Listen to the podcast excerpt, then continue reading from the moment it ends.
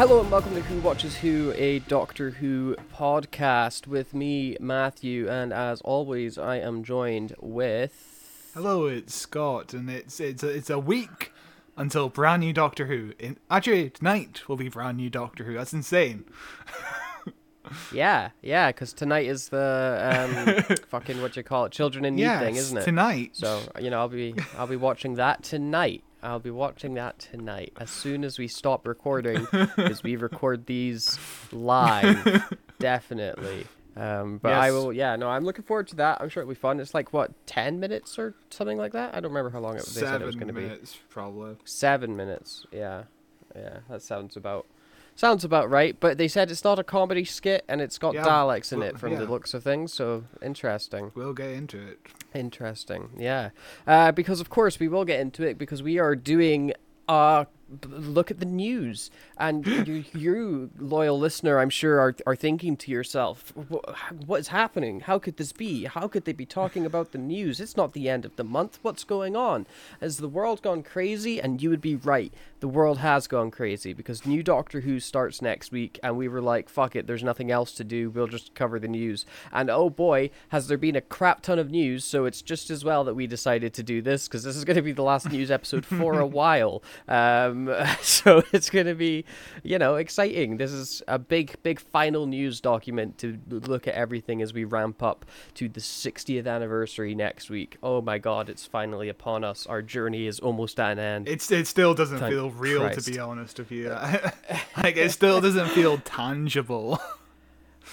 Yeah, I, it does. It won't until the day off, and even then, it like it will still be surreal. It's always exciting when new Doctor Who is around the corner. Remember when we were like this far away from Flux coming out, and we were like, "Where's the trailer? We've not seen any trailers." um, At least we don't have that problem this time. Uh, as let's take a look at our first news section here with the three dates. We finally know what is happening on the three dates that Russell T Davies teased last month. The first of December, Tales of the. Do you mean December? Do you mean November? No, this mean came November, out the first of. December. Oh, November. Okay, my, You wrote mind December here. broken. What is, the- what is wrong with you? You wrote December on all of them. The no, on the 1st of November, which happened earlier in this month, uh, Tales of the TARDIS came to BBC iPlayer, and it's a fun show where it like reunites classic doctors with their companions, and they reminisce over like an episode, and then you just watch that episode, and then they like tag it at the end and give it a like heartwarming conclusion. Um, and Russell T Davies confirmed that the series is canon in SFX magazine. Uh, there are bigger plans behind this that we can't talk about yet. Eventually, Tot will begin to make more sense as the series next year unfolds. You will see. Uh, Pete McTighe said, The Mind Robber was really the scene that I've wanted to write for 40 years. It's all about Jamie and Zoe getting their memories restored, and they're back for good by the end of this tale, which means that they can pop up in a parent show or wherever again, because it always seemed so unfair and cruel to me that happens. So we've undone that. Um, so I need to I need to get back in and watch more Tales of the TARDIS. I've only watched one episode so far, um, I've seen. and it was a good time. It I've was wholesome. mhm, I've seen five of them. I've only seen the segments for four of them because I've watched those episodes quite recently. But I watched all of the Mind Robber. Loved the hell out of that. I just need to watch the sixth Doctor story now, and goddamn, they are emotional stuff. I was I was in tears on November the first.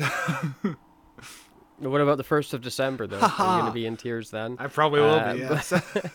but yeah, we, we, you can tell there's so much love and care about these characters because it's been a long while since we've seen most of them, and I love the fact that you know my my favorite one was the Seventh Doctor one because I just love that relationship between the Doctor and Ace, and it's Mm. beautiful. It's beautiful stuff, man. it's really nice, and it's Yeah. it's so nice to see so much care about these older companions, and the fact that it's canon is really interesting stuff. So yeah, we'll see what happens. Yeah, the fact that it's canon is is kind of wild. Um, I'm excited to see what that means next year as the series unfolds. Maybe we'll get some spin-offs or some classic doctors showing up in something. I don't know. I don't know what's going on in the mind of Russell T Davies, the Avengers, but everyone's the Doctor.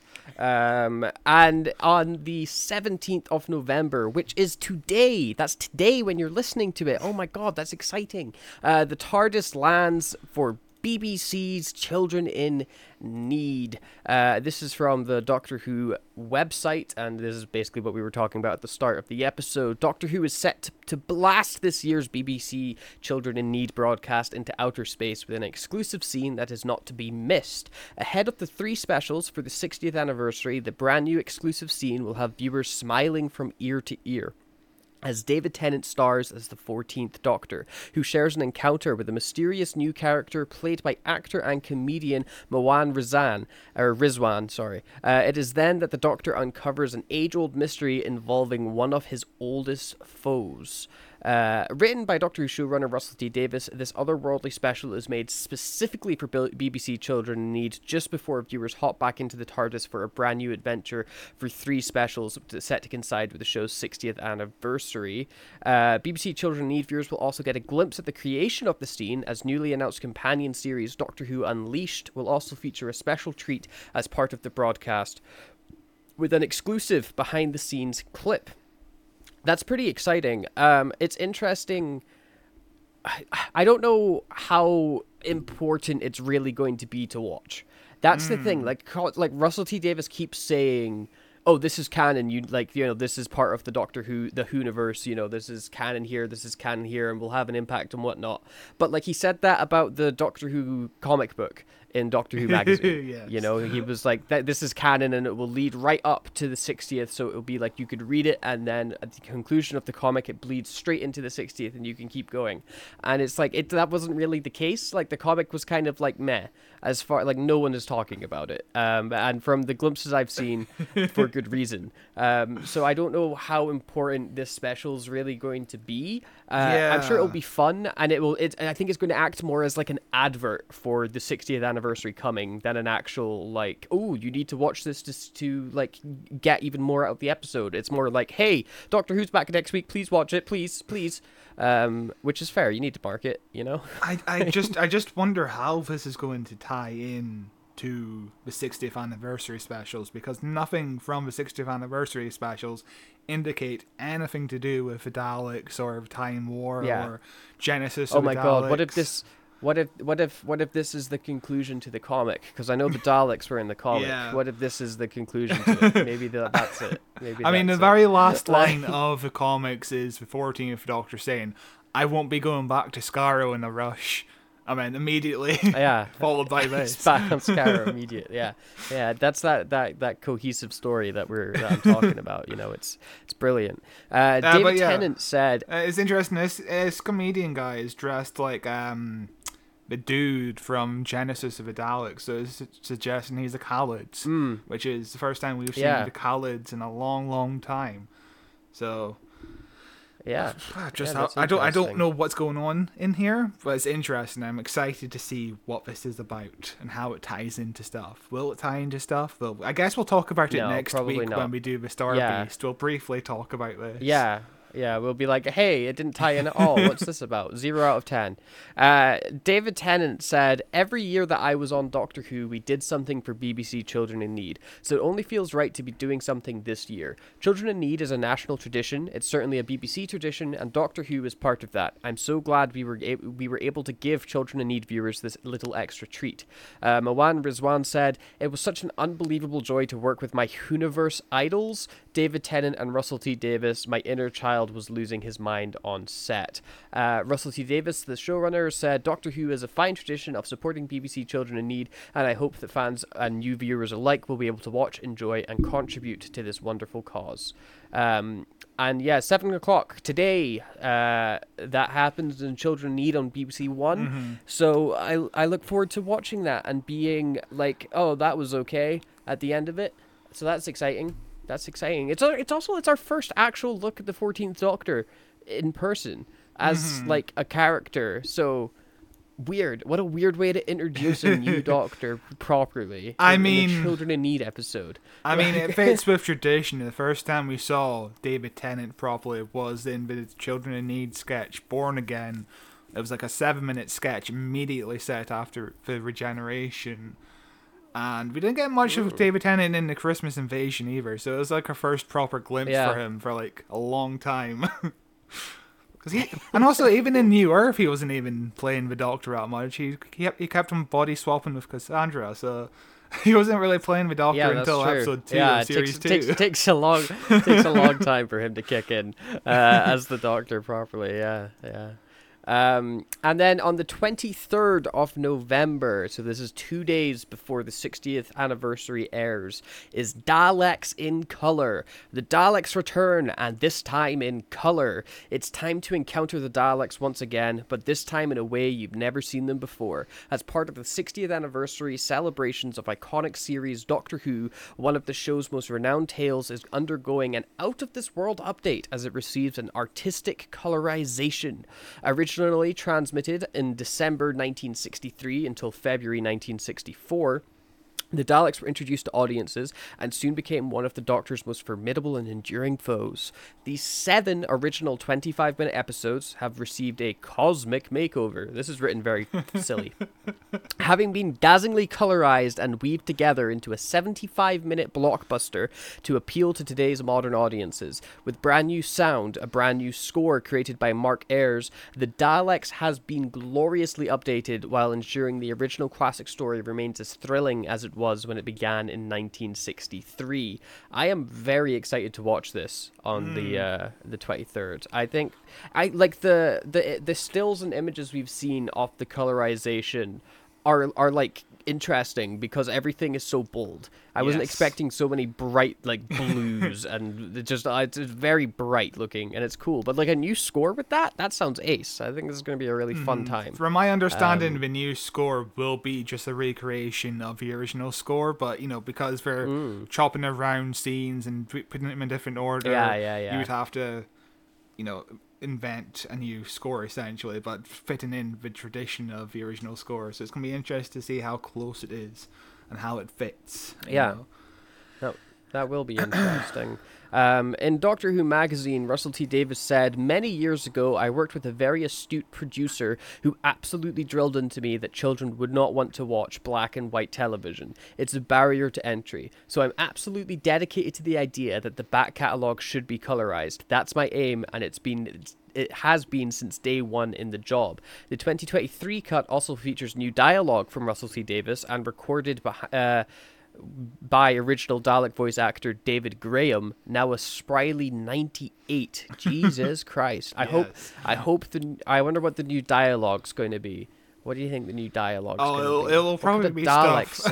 say? it'll probably be stuff like the human girl went over there. you know, they tried to jump over the scalp for like 25 minutes, and then they succeeded. you know, because one of those episodes is just uh, Ian, Barbara, and a couple of our characters just jumping over a gap in a cave. Like I That's am a good episode. Yeah, I remember that episode. That's a good episode. Yeah. I am so glad this is going to be cut down because 175 minutes of the Daleks is wow.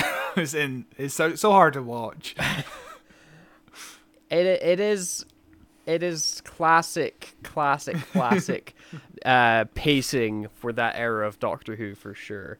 Um and i am looking forward to watching a much more modern take where you can cut out all the useless filler. Because that's i mean that's like the number one complaint whenever Yes. we cover classic who isn't it? It's nothing's happening. Oh my god for 20 minutes all they did is walk down a street. Brilliant um and being able to get rid of that it's going to be a, a wonderful time Yes, uh, I've- to I've watch it because it is a really good episode. But out like outside, like if you get past all of the goddamn filler, Yeah. there's a great story in there. Yes. So And it's, it's the truth with a lot of Doctor Who stories, you know. Would Web Planet be good if it was a 60 minute No. cut? no, no, it wouldn't. It wouldn't because half of the web planet is go- people going. "Bzz, bzz, bzz, bzz, bzz, bzz, bzz, bzz, bzz." That's like that's like so much off the episode. Um, and you like so it's just bad. It's just bad. And Russell T Davies is wrong for liking it. Um, and and of course, um, we've seen a lot of people complain about this on the internet, saying it shouldn't be touched and it should be just kept to the original standards. And who the fuck cares? You know, tr- colorization has always been controversial. You know, like Ted Turner in the 80s wanted to make his entire catalogue of movies that he bought into color because the theory was but nobody would want to watch black and white movies, which is fair enough in the 80s. Like, you, you just bought a new color to TV, you want to watch color stuff, you know? um, yeah. but, you know, as a, as a kid, I didn't mind bl- black and white. Did you mind black and white? Uh, uh, black and white doesn't really bother me at all. I don't really remember ever watching anything black and white as a kid. Hmm. Um, but like as a teenager and an adult, like I don't, I don't really give a shit if it's black and white or in color. Sometimes black and white can add to an aesthetic that more than take away from it. You know, which is kind of what you see with this, with the colorization, where Yes. everything like like it looks cheap in black and white. you stick some color in that, and oh boy, it looks worse. Um, Oh yeah, because you know, But- in- you know, black and white productions have to use bold colors on their sets to make you know because otherwise everything would just be white. You know, because you need yeah, you need, yeah. you need to have different contrast and colors to make everything pop with all the different grays. Like the Munsters house in the TV show The Munsters. the- The whole house is pink because it shows better in black and white. like that's one of those things. It's it's it's interesting to think about, but it's interesting that they're keeping so faithful to the actual colors of all the sets. You know. Yeah. Yeah. Yeah, it's weird. Um, And- and but I'm thing- also I'm not sorry. against I'm not against colorization as Yeah, far as it does it. I, I think it's a cool experiment more You than know, anything. You know. As long as we still get the original seven stories, I'm happy because the original seven stories is more available than ever before. You know, it's on BBC iPlayer. It's the most available this shit could ever get, honestly. And it's just Yeah. great. You know, it's I'm happy with it because you know, famously when Ted Turner did all his colorizations in the 80s. um, people were so opposed to it because this was the only way you could actually watch his movies now. Because you know, like It's a Wonderful Life in color is terrible, you know, and like George Lucas was one of the biggest critics, and famously, you know, George Lucas said um, something like, "We- "We need to preserve these movies."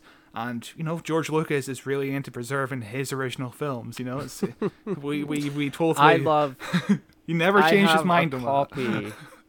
I have a copy of um, THX 3011 or Uh-huh. whatever the hell his student film was called.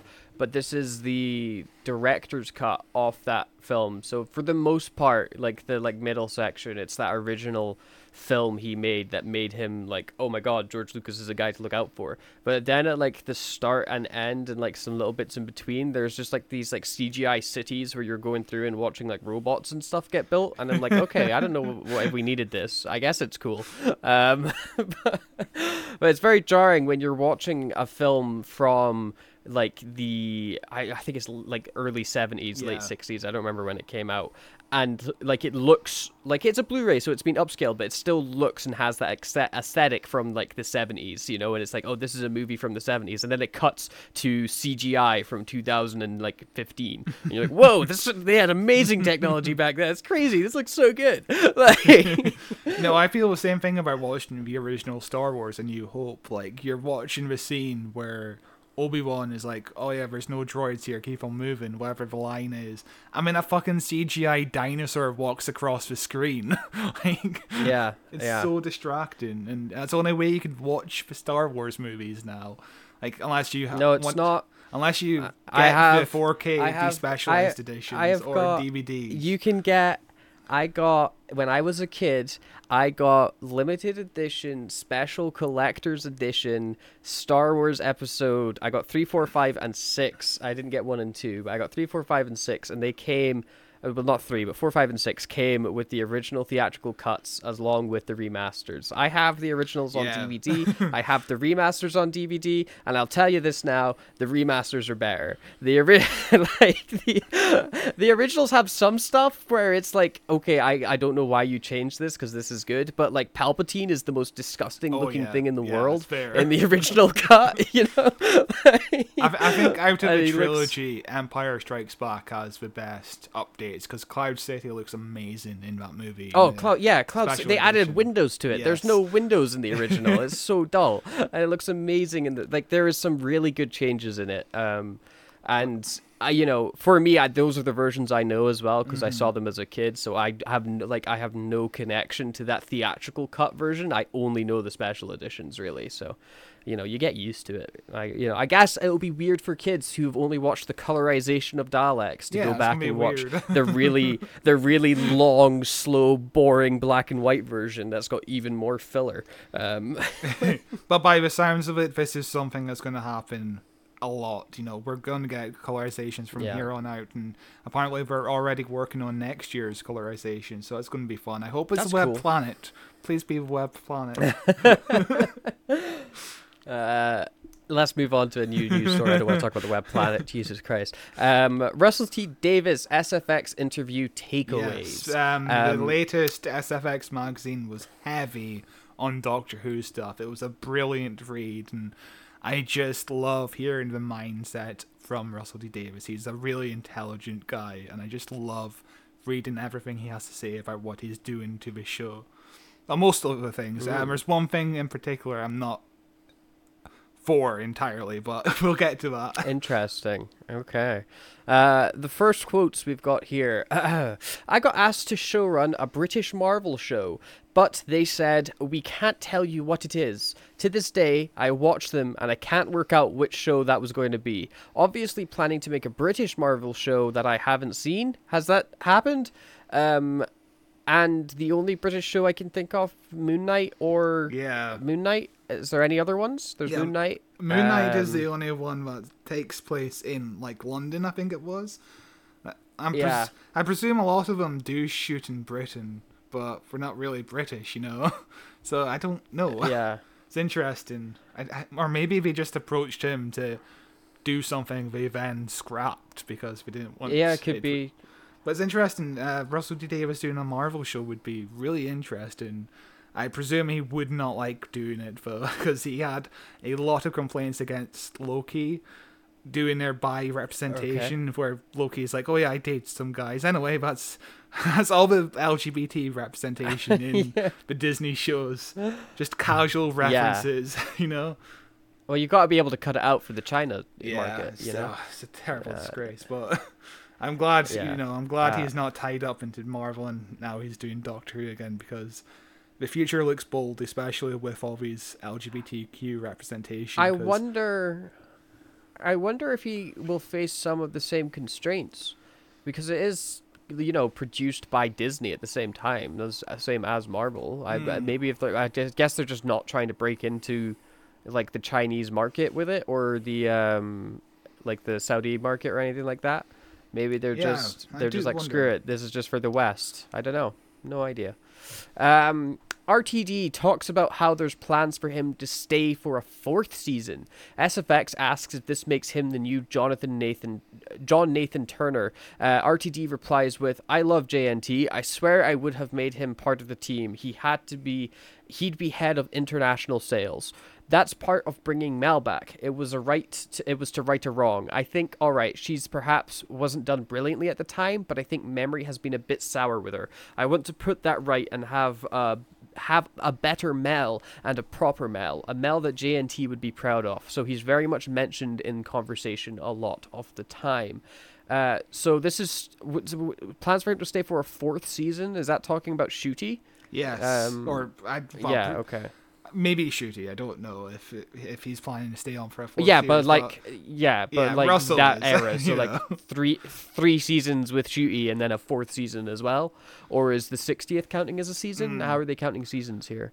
Um, that's. But you know, it, it is it is really cool that you know Russell is planning on staying for a f- eighth series in total. You know, he's done eight years Yeah. on the show sporadically, but you know, compared to I don't. John Nathan Turner, who did like eleven years, that's insane. Yeah.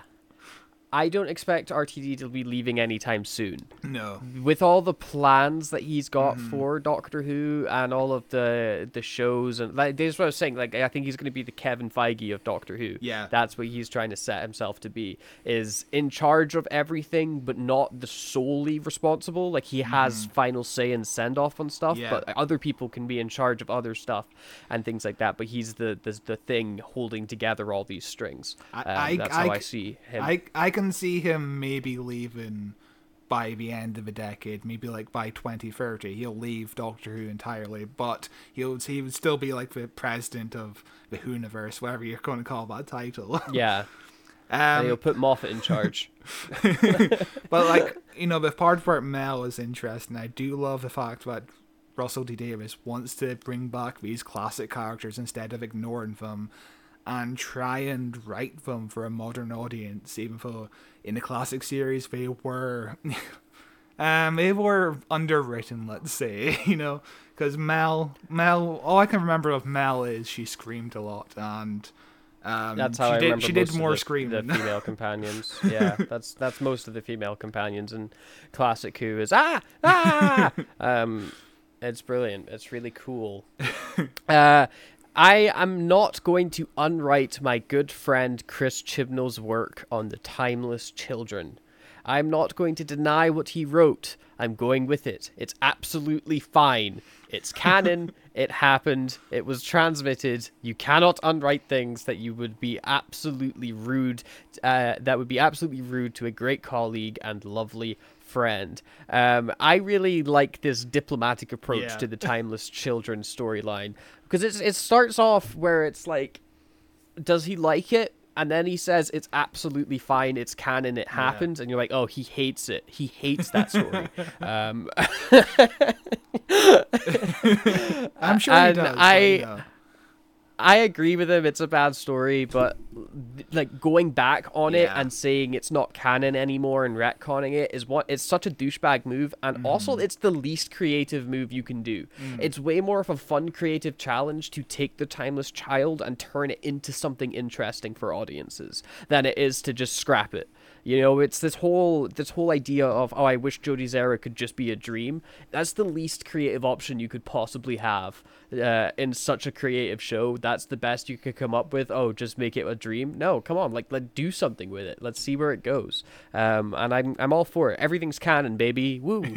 And and you know he went to a point of saying like the Eighth Doctor TV movie had a lot of controversial things, like the biggest one being the Doctor is half human on his mother's side. That's the only thing that Russell D- Davies intentionally ignores from the previous show's canon. Everything else he kind of kind of incorporates in his own way, but. Yeah, that's that's the only thing you can ignore, which is fair, because um, that would yeah, be weird. It's That's that's a really weird thing for the TV movie to do. It is. It's so out of nowhere. Uh, but it's also so easy to ignore because it's like one line right at the end of the movie. Um, it's very easy to ignore. I wonder if um they in the you know spoilers for later in the episode probably the heavily rumored spin-off show with um Paul McGann if they will correct that and be like oh actually I'm not half human or if they will just ignore it completely and be like this is the canon now you don't need to watch the movie okay woo uh, yeah, yeah, you know, you could easily Uh, write that off as oh, post regeneration madness, you know, because he's he's still mad throughout that movie. He's he's he was only Yeah, the Eighth Doctor yeah. for like an hour or a night. so yeah it's like it's like a night time yeah it's one night it's very not it's not long at all um and it's so it's such a good it's such a weird movie it's so yeah, good we really Um, enjoyed that movie. If you want to go back and I love it. listen to our review of it, you really sold me on that movie. from from like so many years ago now But yeah, Um, I really appreciate Russell T Davies for saying, "Yeah, it's canon. It's fine. We'll just keep moving Yeah. on." Because that's Doctor Who. You kind of ignore some stuff, and he isn't really ignoring it. It will be brought up in future episodes, but it won't be brought up in future episodes. You know what I mean? it's one of those things. Yeah, it's it's you know you can go back and you can watch an episode of Classic Who, and it's the most bonkers, insane episode you've ever seen in your life, and you're like, I guess this is canon. And it has no impact on the rest of the show, you know. But it's like, okay, I guess this is what's happening now, and you know they've gone back and they've fixed things, and look, it's the same idea as um the Morbius doctors and things like that, isn't it? You know, like in that episode came out, it's like, oh, okay, I guess this is canon. I, I will just kind of ignore it. and then in the Timeless Children or in that Capaldi episode as well, they mentioned it and they keep bringing it back briefly. We're like, oh, this is a thing, by the way, and you're just left to be like, I don't, I don't understand it though, and they're like, ah, don't worry. yeah, yeah. Doctor Who canon is fucked anyway. There's no sense Yeah. to the canon. Do what you like. Who cares? um, I think people are beginning to ask why is there no big why is there no big Disney push behind this? That's coming in redacted. Oh, we're not supposed to say redacted, are we? Next year, season 1. Yes, we're calling it season 1. What fun that is to be controversial. Um, so basically the Disney marketing is going to kick off when Ncuti's era kicks Yep. off and, they're calling it season 1 because it's going to be hey, check out this new Disney Plus original Doctor Who. and you know when he says redacted, redacted, I think he's saying spring, but the BBC don't like to reveal their schedule ahead Mm. of time. I don't know what's going on with that. It's it's interesting stuff, but season one of Doctor Who, it's gonna be three season ones. Um, this is the thing I'm not too Yeah. sure on. This is like one thing I disagree with, but at the end of the day, who the fuck cares? I don't care too much. It's just really weird to you know, recommend to a friend, oh, if you want to watch Doctor Who, watch season one, episode six. Uh, which season one, episode six? You know, it was three season Um, ones. But that's like if I recommend Doctor Who to a friend, I just say start. You know, start. I usually say start with Modern Who and go to season one with Eccleston. And I, depend. I I think I would probably still say that. yeah, Um, depending on what Ncuti's era is like, but even still, like I think Eccles, there's good stuff, and you'd be missing out if you didn't start at that season one rather than the Disney season one. On the other hand, I totally understand why Yeah. they're calling it season one because it's on a new streaming service. It's for a new audience. They're trying to Mm-hmm. get kids back into watching it. A kid is way more likely to watch this cool brand new show with this sexy, cool looking doctor at season Yeah. one than they are at season 14. yeah, y- Um, yeah. you it's, know? it's the homework problem that you know Marvel Yeah. and uh, Star Wars are facing at the moment. Oh, you want to go see the Marvels? But first of all, you have to watch Captain Marvel. It's the 33rd Marvel movie. First of all, you have to watch Captain Marvel and you have to watch WandaVision. But to understand WandaVision, you need to go back to Avengers Age of Ultron. you know? yeah. Uh, it's, Yeah. it's, it's, it's tough work. But I'm seeing the Marvels tomorrow, so hopefully that's good. Um, I've heard yeah. bad things. I've heard mediocre things. And I'm also seeing that new Yeah. Nicolas Cage movie, so hopefully it's a good double Ooh, bill. that looks great. That looks Yeah. that looks great. Both the, on- new Nick, Cage movie looks Both great. roughly about 90 minutes long. So that's, Ooh, that's a good, that's a decent double feature. Like the Captain Marvel showing Yeah. is like two hours after the Nicolas Cage movie, so I could easily do both. That's fun. Yeah, that's that's a Um, good time. So yeah, but yeah, I completely understand why Disney are calling it Series One because they don't have access to the previous seasons either. That's a big thing that was revealed. That's insane. because- That's insane. yeah, but you know, to try and get the license to previous seasons of Doctor Who uh, uh, in like 150 countries, that's insane. That's a lot of work. So it's, it's a big Yeah. disappointment, but I can understand. But hopefully, hopefully Never they been do. happier not to be American. Um, Hopefully, hopefully they get it eventually. You know, but I imagine they'll get it when the streaming rights run out with. I think Mm-hmm. they're with HBO Max at the minute, or just Max. Um, yeah. so whenever they run out with that, then Disney will probably be the one that puts in the highest bid to get it. I don't know how streaming Mm-hmm. rights work, but I imagine it will go to Disney eventually.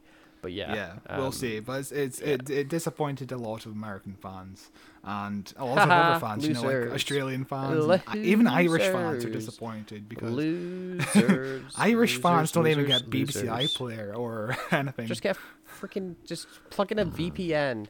There's, Yeah. It's I very, very minimal too. security. there is minimal security on BBC iPlayer. Honestly, just create an email address, put in a random ass like you live in London, and then VPN to London whenever you're Yeah. using iPlayer. Um, Yeah, that's, that's my number one Uh, recommendation. You just click on yes, I have a TV license. What are we gonna do? um, what are we gonna do? they'll arrest send a letter to your house. they will send a letter to your house. Um, for legal purposes, I use and pay a TV license uh, for my house. Please don't sign a letter. Um, we we pay the TV license, okay? Because I genuinely I'm okay paying a TV license because I watch BBC stuff.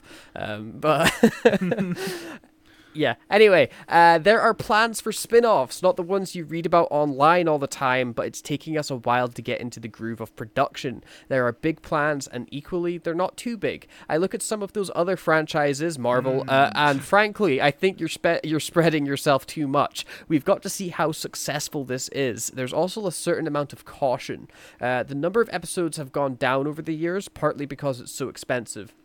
I don't think we could make more episodes a year, but equally, I think spin offs will allow more episodes per year, but it's early days. Um, and he says, you know, not the ones you read about online all the time, but uh, Paul McGann spin off. I, you know, I don't know. I, uh, read that one online all the time. Uh, it feels, yeah. feels pretty I don't know, confirmed. There's been a lot of leaks. Like the, t- the, the two biggest things we read about all the time on the internet is Unit spin-off and Paul McGann Yeah. spin-off. So maybe he's saying they aren't going to happen, but we'll see. We'll see.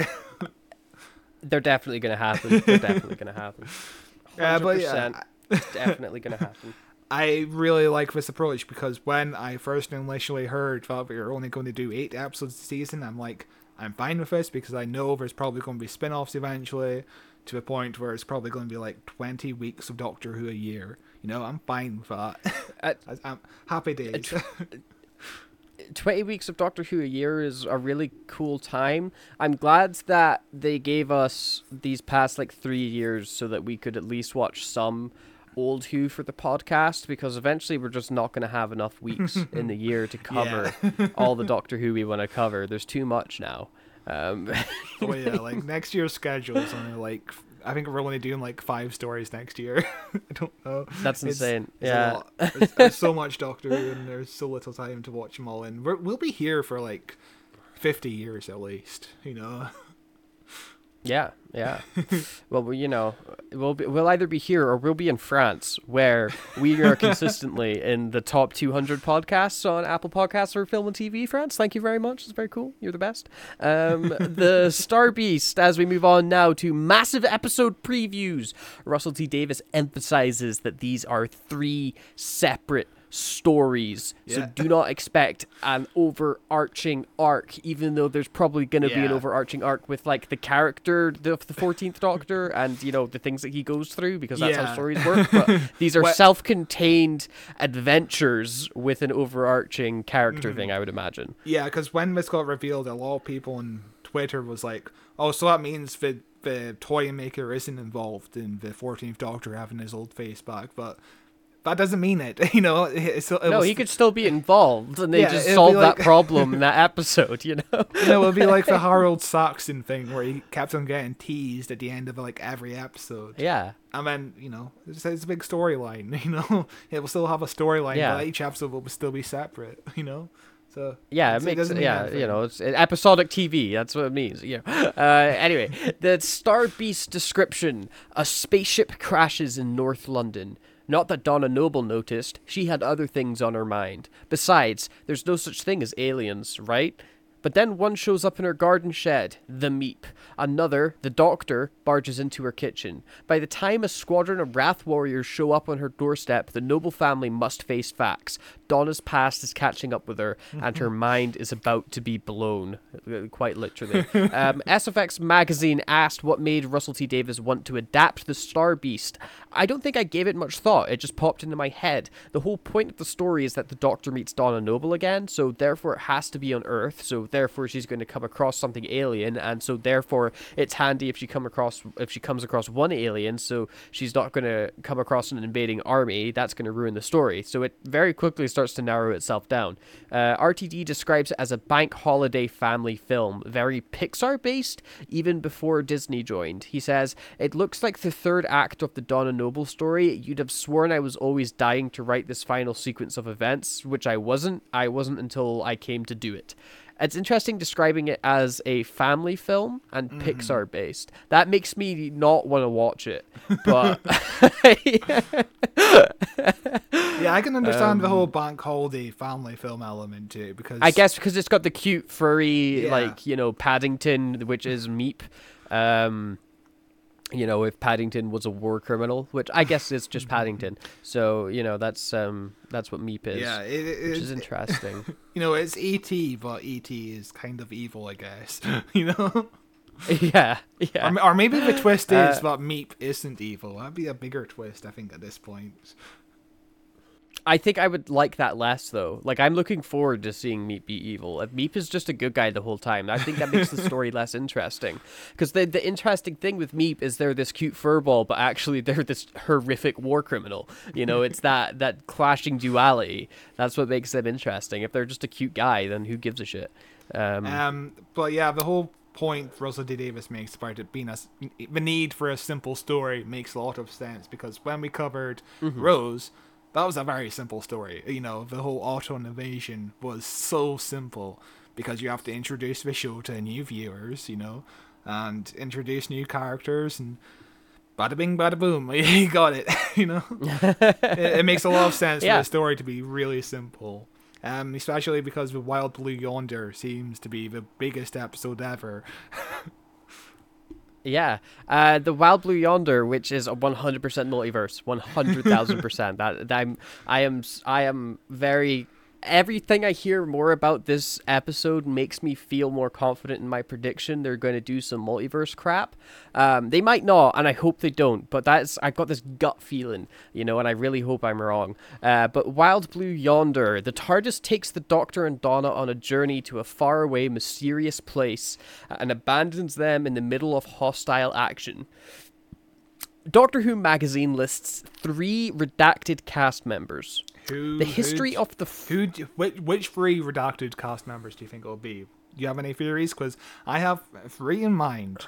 One of them I'm not too sure about. Two of them I'm pretty confident about. I three think, redacted cast members, maybe Jodie.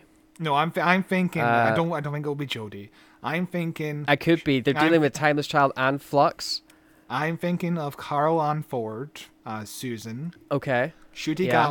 As the Fifteenth Doctor, and maybe Billie Piper as Rose Tyler. Okay. I I Okay. I, I, I, I don't- don't I don't know if we need Rose in that episode. I- That's the one I'm not too sure about, but you know, Russell T Davies loves Rose, so maybe. Yeah, but he's got a new Rose. There's a new Rose now.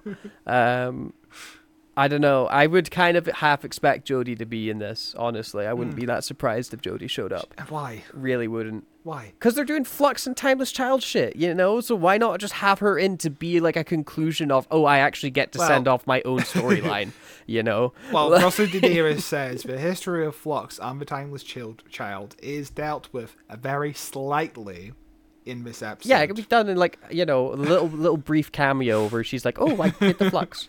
Um, she did the Flux. Uh, to acknowledge the brilliant work Chris did and to say that's absolutely part of our history too. So I think this will be the last time we hear the word Flux in this show. well, it'll be the last time you hear the word flux as in the giant space thing that eats Ugh. everything. Like the word flux itself is said all the time. You know, like oh, the capacitor's in flux, or the the you know whatever. Um, anyway, uh, it as yeah, in SFX, RTD describes it as weird. It's weird. That'll do. The most astonishing barricade you'll ever see. Um, I, you know, I don't know. Phil Collinson in SFX said it's genuinely unlike any other episode of Doctor Who I have ever seen. It's just got an atmosphere and a horror all of its own.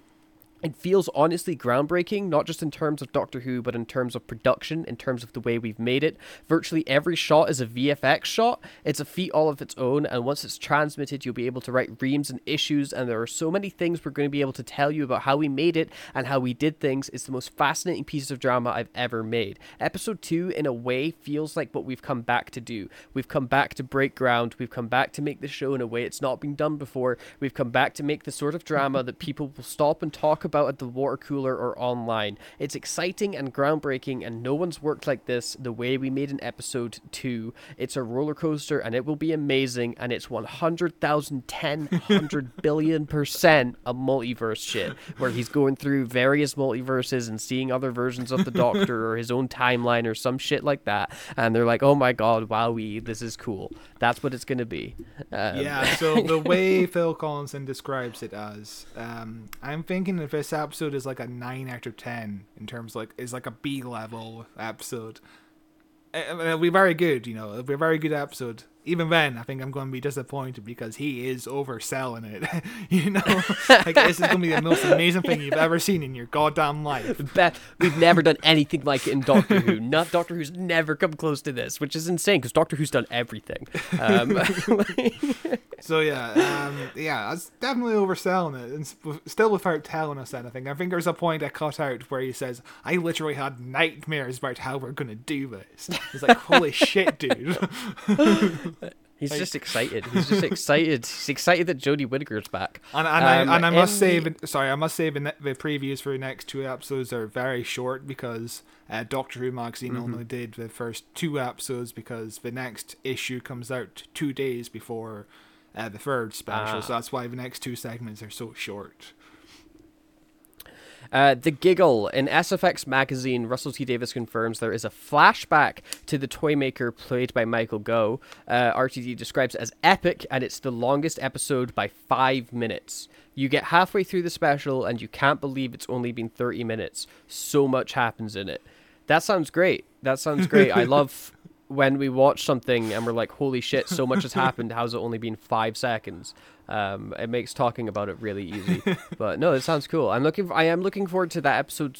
I think the most um, out of the the 60th anniversary episodes, mainly because I am a big fan off Mr. Name I don't remember right now. He's Neil got Patrick three names Harris. and he Neil Pat there we go Neil Patrick yeah. Harris. I'm a big fan. You wouldn't believe it, but I am a big fan of Neil Patrick Harris and uh, he looks great in the role. I the episode looks mental. I'm looking forward to seeing what it's actually about. Mm-hmm. Uh, it's, then it's, I think Wild Blue Yonder is probably my second place. It's going to be interesting to see a flashback to classic Who inside of the show because I, think I presume the clip is going to be colorized as well.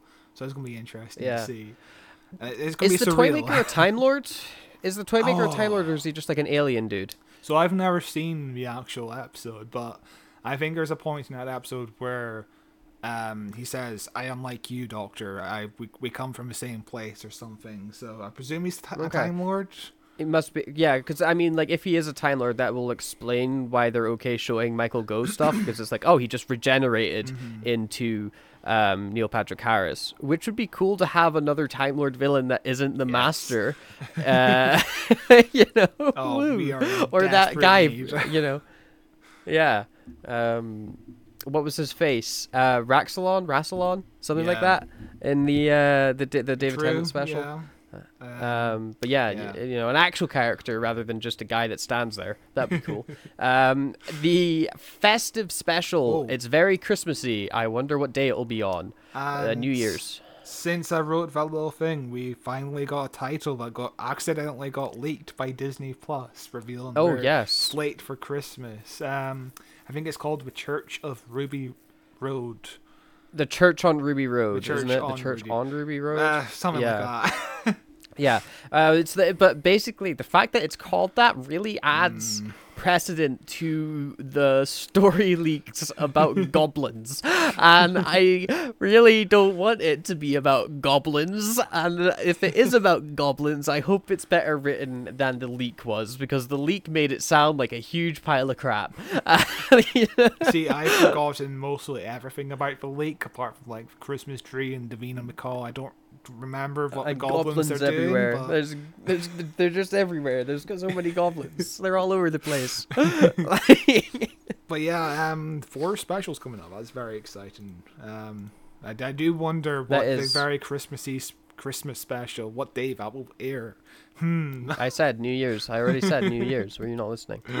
Um, in our next news story, we I want to address something before we get there, and that is um to our dear listeners. One of you clearly works at the Radio Times, so please let us know who you are because we just covered the Adventure in Space and Time biopic, and lo and behold, here's a Radio Times interview with Mark Gatiss where he reveals he has an idea for a sequel to an Adventure in Space and Time. Uh, who are you, person that working at Radio Times? Why are you knowing what we're doing before we do it? Are you a fan of the show? You must be.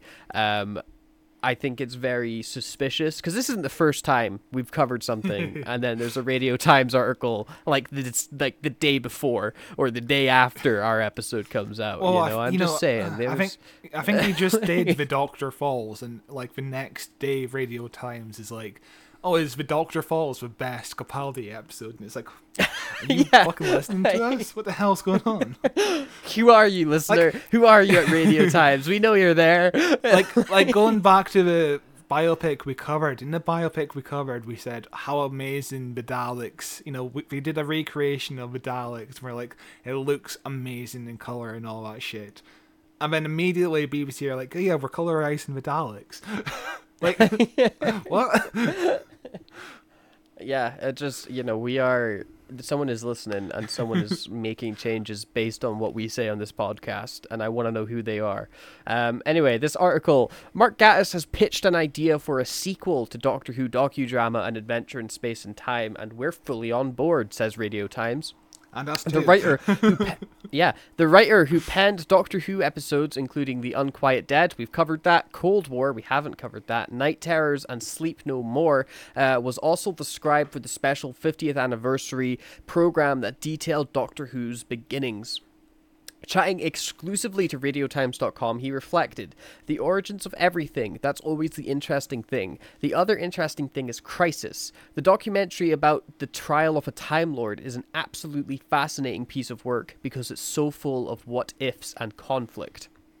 He added, It's a strange thing to say, but the darkest hour for the show would definitely make a very interesting drama, wouldn't it? I mean, the personal conflicts, the professional conflicts, the resignations, that's the one, isn't it? And I suppose out of the darkness comes the light, because there's a rosy future to look forward to. There's something very moving about the tales of the TARDIS rounding all that off. Um, which is interesting. The trial of the Time Lord is that the end of um, what's his face? Yes, it's the man end that of- got fired. Colin Baker's final season. That's it. Um, The story Yes. behind that is, you know, they were preparing to do a season 23. That was just a normal season, 14 45 minute episodes, broadcasted um, uh, exactly one year on from the previous season. But then, you know, Michael Grade, the controller of the BBC, is like, uh, I, I kind of want Doctor Who off the schedule. We're going to put you on hiatus for 18 months. Um, oh, yeah, we're mm-hmm. also cutting your episodes in half. Instead of doing 14 45 minute episodes, you're doing 14 25 minute episodes. And, you know, John Nathan Turner commissioned almost all of his scripts. All of his scripts had been written at this point for a season 23 and he had to go back to the drawing board to do Trial of a Time Lord, and you know, the, oh, so many or so much shit we could talk about when we do Tri- Trial of a Time Lord. That's where Yeah. Doctor in Distress comes from because they were scared the show was going to go off the air completely. A Great song. It's such a sad time as well because like Colin Baker ended up Yeah. like having to take the hit Mm-hmm. for the show and he is so goddamn good as the doctor Yeah. we've covered colin baker episodes um, that are atrocious like really like we watch it and we're like Mm-hmm. this is a terrible episode but he shines in it he was never the problem of his era at all he was absolutely awesome as the doctor and you know at least he got at least you know it's one of the good things about big finish i suppose Yeah. is he gets to continue on um, but i'll i will always remember colin baker as the guy that sat and watched me get my photo taken with paul mcgann for no real reason i think he was just bored He was just sitting in that room looking at me, like, why is Colin Baker here? This is surreal. Uh, but you know, there's, there's so much that could go into this biopic. It, it, it's, it's perfect for a biopic because you also have the breakdown of a personal relationship between Eric Saward and John Nathan Turner, the script editor. Like he quits at the end of this season. Uh, the final episode had to be written by John Nathan Turner because the writer of that episode died during writing it. Um, and then obviously Colin Jesus. Baker got fired, and there's so much shit. You know, John Nathan Turner is a guy who wanted off of the show, but was told by the BBC that uh, if you leave, we're not going to bother looking for a replacement. You're, you you either stay and this show goes on, or we just cancel the show." And he Jesus just stayed on for ten years. You know, like he wanted out That on the twentieth sucked. anniversary, and he stayed on for like six or seven more years. And throughout, you know, throughout the wilderness era, he was like the biggest advocate for the show. You know, he did the Children in Need special, uh, D- Dimensions in Time, which is we covered that at the beginning of the year. Brilliant stuff. It did. It feels like a lifetime ago. Jesus. but yeah, um, yeah, but Yeah. a fascinating biopic. I would love to watch. Yeah, it, I hope it includes a cheesy CGI shot of Matt Smith at the end. Um, as we go, and let's look at some rumors. And one of our last little news segments, we've got a lost episode of Doctor Who has been found. This is from The Guardian. Lost Doctor Who episode found, but owner is reluctant to hand them to the BBC. Uh, for Doctor Who lovers, they are missing the crown jewel, lost episodes of the first series of the TV sci fi drama shown in the 1960s. Uh, but now, film recordings of not just one, but two of the early BBC adventures, both featuring the first Doctor, William Hartnell, has been found uh, in Britain by amateur sleuths. The episodes, one featuring the Daleks, would view- offer viewers a chance to travel back in time without the use of the TARDIS, but the Observer has learned that the owners of the rare rediscovered footage are not prepared to hand it over to the BBC, even as the clock ticks down to the 60th anniversary of the show's launch this month. Uh, veteran film collector John Franklin believes the answer is for the BBC to announce an immediate general amnesty on missing film footage. The world, th- uh, this would reassure British amateur collection collectors that their private archives will not be confiscated if they come forward, and that they will be safe from prosecution ha- from having stored stolen BBC property. Something several fear. Some of these collectors are terrified, said Franklin, who knows the location of the two missing Doctor Who episodes, along with several other newly discovered TV treasures, including an episode of The Basil Brush Show, the second to be unearthed this autumn. Uh, we now need to catalogue and save the significant television shows that are out there. If we are not careful, they will eventually be dumped again in house clearances because a lot of the owners of these important collections are now in their 80s and are very wary, he added. Um, Discarded TV film was secretly salvaged from bins and skips by staff and contractors who worked at the BBC between 1967 and 1978, when the corporation had a policy of throwing out old reels, and Hartnell's Doctor Who episodes were far from the only ones to go. Many popular shows were lost, and other Doctor Who adventures starring Patrick Troughton and Jon Pertwee were either jettisoned or erased, and miss- a missing early episode of the long-running sitcom Sykes featuring uh, starring Eric Sykes and Hattie ja- Jaku, Jax, I don't know how to pronounce your name, uh, has also been rediscovered in private hands in the last few weeks.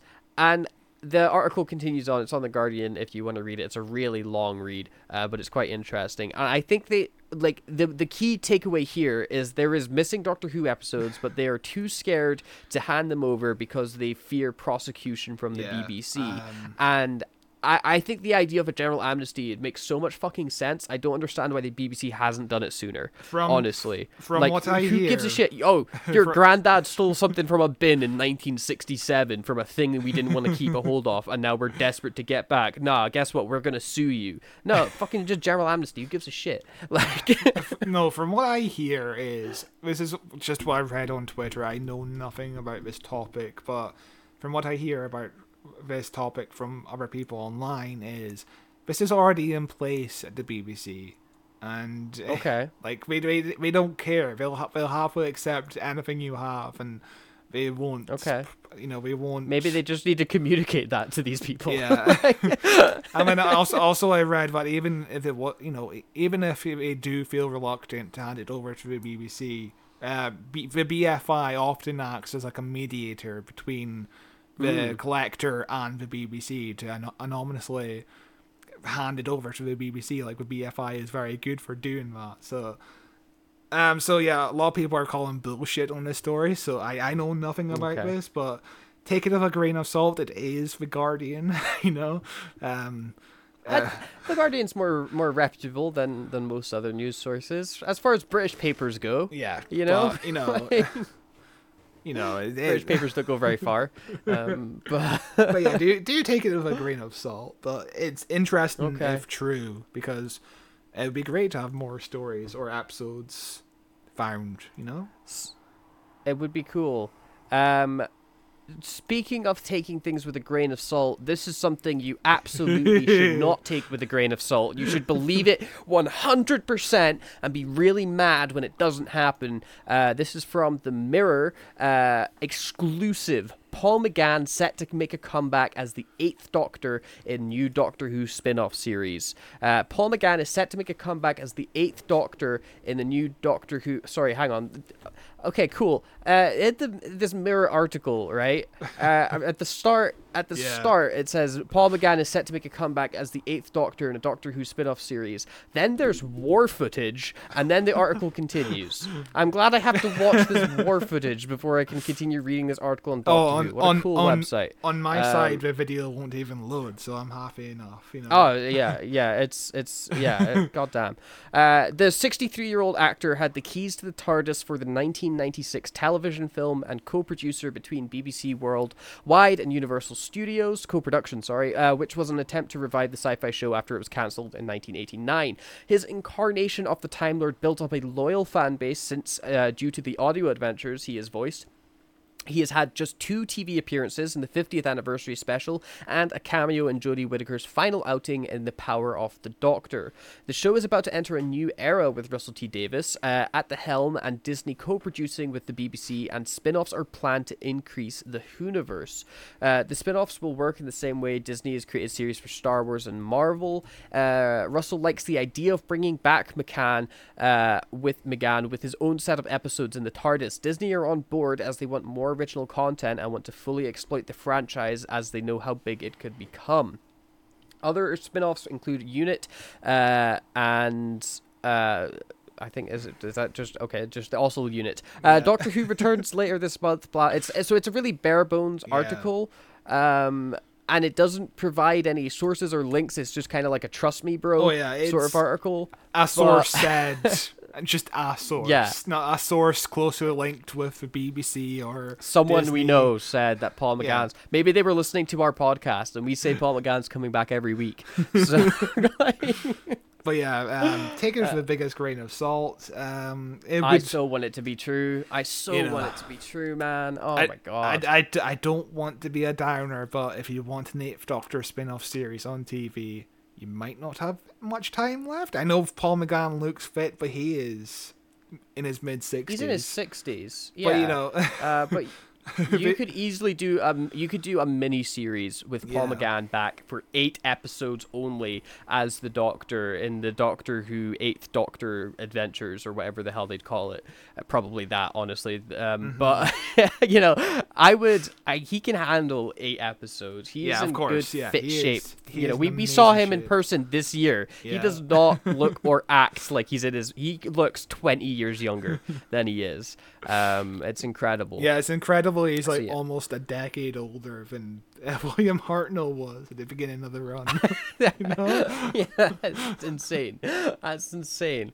Um, but yeah, no, he'd be perfect. I, I Mm-hmm. would, I would die. I would die just one series, even just one, just one, s- one eight episodes. That's much. I'll take four. I'll take four. one story spread across four episodes. I, Um, I I'd be so yeah. on board with this, but it's also a thing of people pointing out two two shows with two different doctors at the same time is a bit counterintuitive. Maybe I don't know. I don't know if a They won't care. I would love it, but you know, a lot of people are like, yeah, a spin off with another doctor wouldn't work. But I, I think it would work. I think it's fine. I I'd think it would work, and I think it's a special case Yeah. because Paul McGann is the only Doctor that never got a series. Mm-hmm. You know, like he, every other Doctor has episodes where you can go back and watch, and then you see them look at Paul McGann, and you've only got the movie. Oh, Paul- You know, and it's like there's so much to explore with his Doctor that the show can do. And also, Paul McGann only has half of his own movie. You know,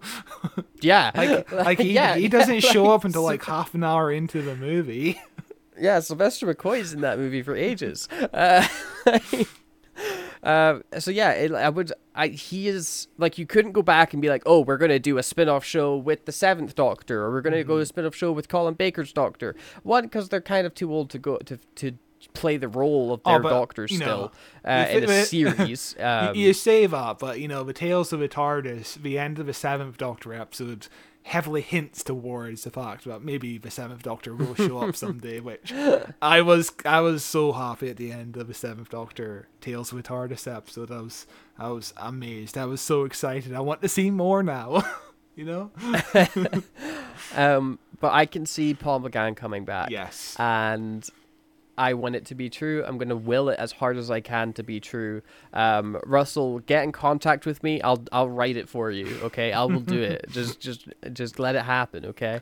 Oh, Uh, uh, speaking of uh, speaking of who would write it better, I think John Dorney, who writes a lot of the Eighth Doctor audio dramas with Big Finish. Sure, he can write it with me. He can he can write it with me. It's fine. You know, Um, I I listened to the two box sets that came out last year, and his episodes really stood out. They are amazing. He is such a good writer. I need to listen to the latest box set, but who has the time? there's so there's so little time.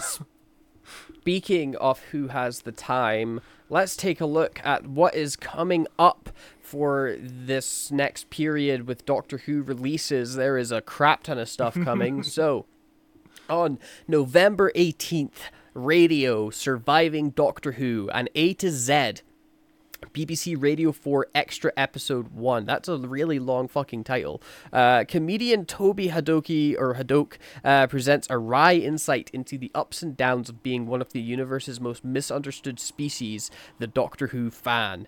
Episode 2 will be broadcast the next day. So, is this just a show interviewing Doctor Who fans, being like, what was it like getting bullied at school? I Um, guess so. This will be two 15 minute episodes. Just making I'm not fun of watch Doctor that Who or fans. listen to.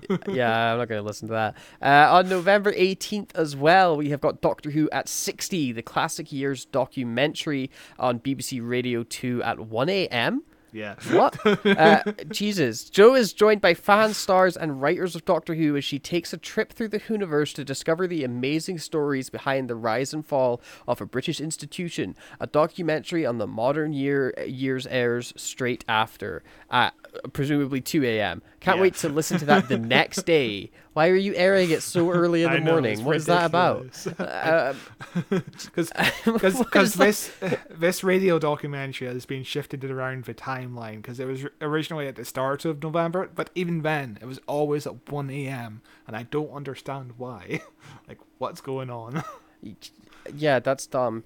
Um, on November 19th, Doctor Who, The Wilderness Years, BBC Radio 4 Extra, The Wilderness Years will dive into the show's cancellation, the fan campaigns to bring it back, Doctor in Distress, I'd imagine, uh, the advent of new novels, animations, computer games, and more, and finally its revival by Russell T. Davies. Uh, that could be an interesting listen. I don't know like for us specifically, I don't know how much new information we'd get from that because we've covered this era so extensively um, on the years yeah, of the podcast. yeah, yeah. Because Um, I did a deep dive on the history before uh, Dimensions in Time, and I did a deep dive before the history Yeah. of the TV movie. And you say Doctor in Distress, but Doctor in Distress was 1986. It was in between uh, seasons 22 and 23, as uh, you know the time period we. Just I'm sure it will still get a message. Baker's I'm sure it will still get mentioned. Um, I'm sure it will still get mentioned. uh, On November 23rd, we have got Liberation of the Daleks, which is a comic book. Picking up from where the previous Doctor Who TV series left off, Liberation of the Daleks is the 14th Doctor's first official adventure. A new regeneration, but a familiar face. This exclusive comic strip collection sees the return of the Doctor's deadliest enemy, the Daleks. Um, Taken from the pages of Doctor Who magazine, this 14 part tale bridges the gap between recent episodes, tying directly into the new TV series continuity. And guess what? Bet it doesn't fucking matter. I, I haven't read a single issue of this story. Sorry, I burped. Um, I haven't read a single issue of what the fuck this is. I've glanced at images and nothing interests me. Um, I don't understand. Thirteen what- pound why. isn't bad. Thirteen pound is Thirteen decent. pound to get it, it's not bad. I, I might pick it up for thirteen quid and give it a, like it'll take like probably half an hour Yeah, to read to it. To be fair, in Um, Doctor Who magazine, the comic strips are always like five or six pages, so yeah, they're like short. It's not going to be long. odd pages. Yeah, I, I'd give it a read. Uh, I might I might pick it up and be like, wow, this was a waste of time. But I'm I'm slightly curious. On November Oh, yeah. Mind Game Requiem. um, what the fuck is this? Um, Mind Game Requiem. Three alien beings, a Sontaran officer, a Draconian nobleman, and a human mercenary, find themselves transported to a remote asteroid by a mysterious alien who wants to test their worthiness for his race's master plan. Now, in one complete set, you can experience the complete Mind Game story in this five part epic starring Sophie Aldred. What is this? what is this? Um, so this is like a recut of one of the many wilderness era direct to video movies where they got the, basically the rights to Sontarans. Um, we're gonna make a movie about Sontarans. This is Mind Game. It was released in. Uh, there was two films in this series called Mind Game in 1998, Mind Game Trilogy in 1999, and now it's been recut into five separate episodes with new special effects. Uh, it stars Sophie Aldred, who played Ace in the series, and now she plays uh, a human, a human character in this story, apparently. uh, one of the stories is written by Terrance Dicks, who did work on heavily with the Jon Pertwee era, and he we talked about him before on the Three Doctors podcast we did. He he was heavily involved with the show basically throughout the entire classic Who run. So I've never seen it. Uh, It's from Reeltime Pictures. Um, I've never seen it. It's something we When- should pick up someday. Is it coming out on DVD or Yes, Blu-ray? Like this is just this is DVD. just a letterbox link. Where where do I where do I order this? Where do I how do I order this? Where's the link to order this? I need to order it now. Uh, it's probably on the Real Times Pictures website. I don't believe that they have a website. um, on November 23rd, there's also a book coming out uh, Rose, the Illustrated Edition. Uh, we covered this when they announced it. Um, this is the novelization of the episode Rose by Russell T Davies, and I'm sure it will be fine. I can't wait to not really read this, um, but it's it's cool that it exists, I guess, Yeah. and the the cover art is nice. Yeah, there's a lot happening on the November 23rd. I wonder why. Is this a special day of some kind? Hmm. Nope, just the same day as any other. Uh, the real special thing happening on November 23rd, of course, is Bargain Hunt, um, which is included here for some reason. Bargain Hunt set for Doctor Who special. Uh, the fan favorite produced by BBC Studios sees two teams of amateur collectors face off against each other to bag the best bargains, uh, with these specials featuring some extra special hunters. Eric Knowles grabs his scarf and sonic screwdriver to present a special episode marking the 60th anniversary of Britain's best loved action adventure show, Doctor Who. Uh, after encountering a Dalek and escaping into a TARDIS, he's transported to a, a Carmarthen antiques fair where he meets two teams of die-hard fans, each hoping to exterminate the competitors. Their companions for the day are experts Richard Madley and Kate Bliss, both dressed as two well-known doctors, but which team will win the cosmic battle to make the biggest profit at auction? Um, this sounds like it's gonna be really bad, and I can't wait to watch it. It's Yeah. gonna be cool to watch it just to see all the knack to see all that Doctor Who knack that's everywhere, that's going to be great. But it's, I've never watched Bargain Hunt in my life. Like, yeah, I'm kind of interested to watch it in terms of like all the collectibles they do and all the props and Yeah. But you know it's going to be front loaded with a lot of cringy skits, you know? oh, there's gonna be some bad humor. Oh yeah, there's gonna be some bad humor. I can't wait. Can't wait. It's gonna be really un- like like oh oh that was rough. But look at the cool look at cool Davros. At least that's fun. Um, on November 24th on the radio at 9 p.m. Doctor Who 60 Years of Friends and Foes on Radio 4.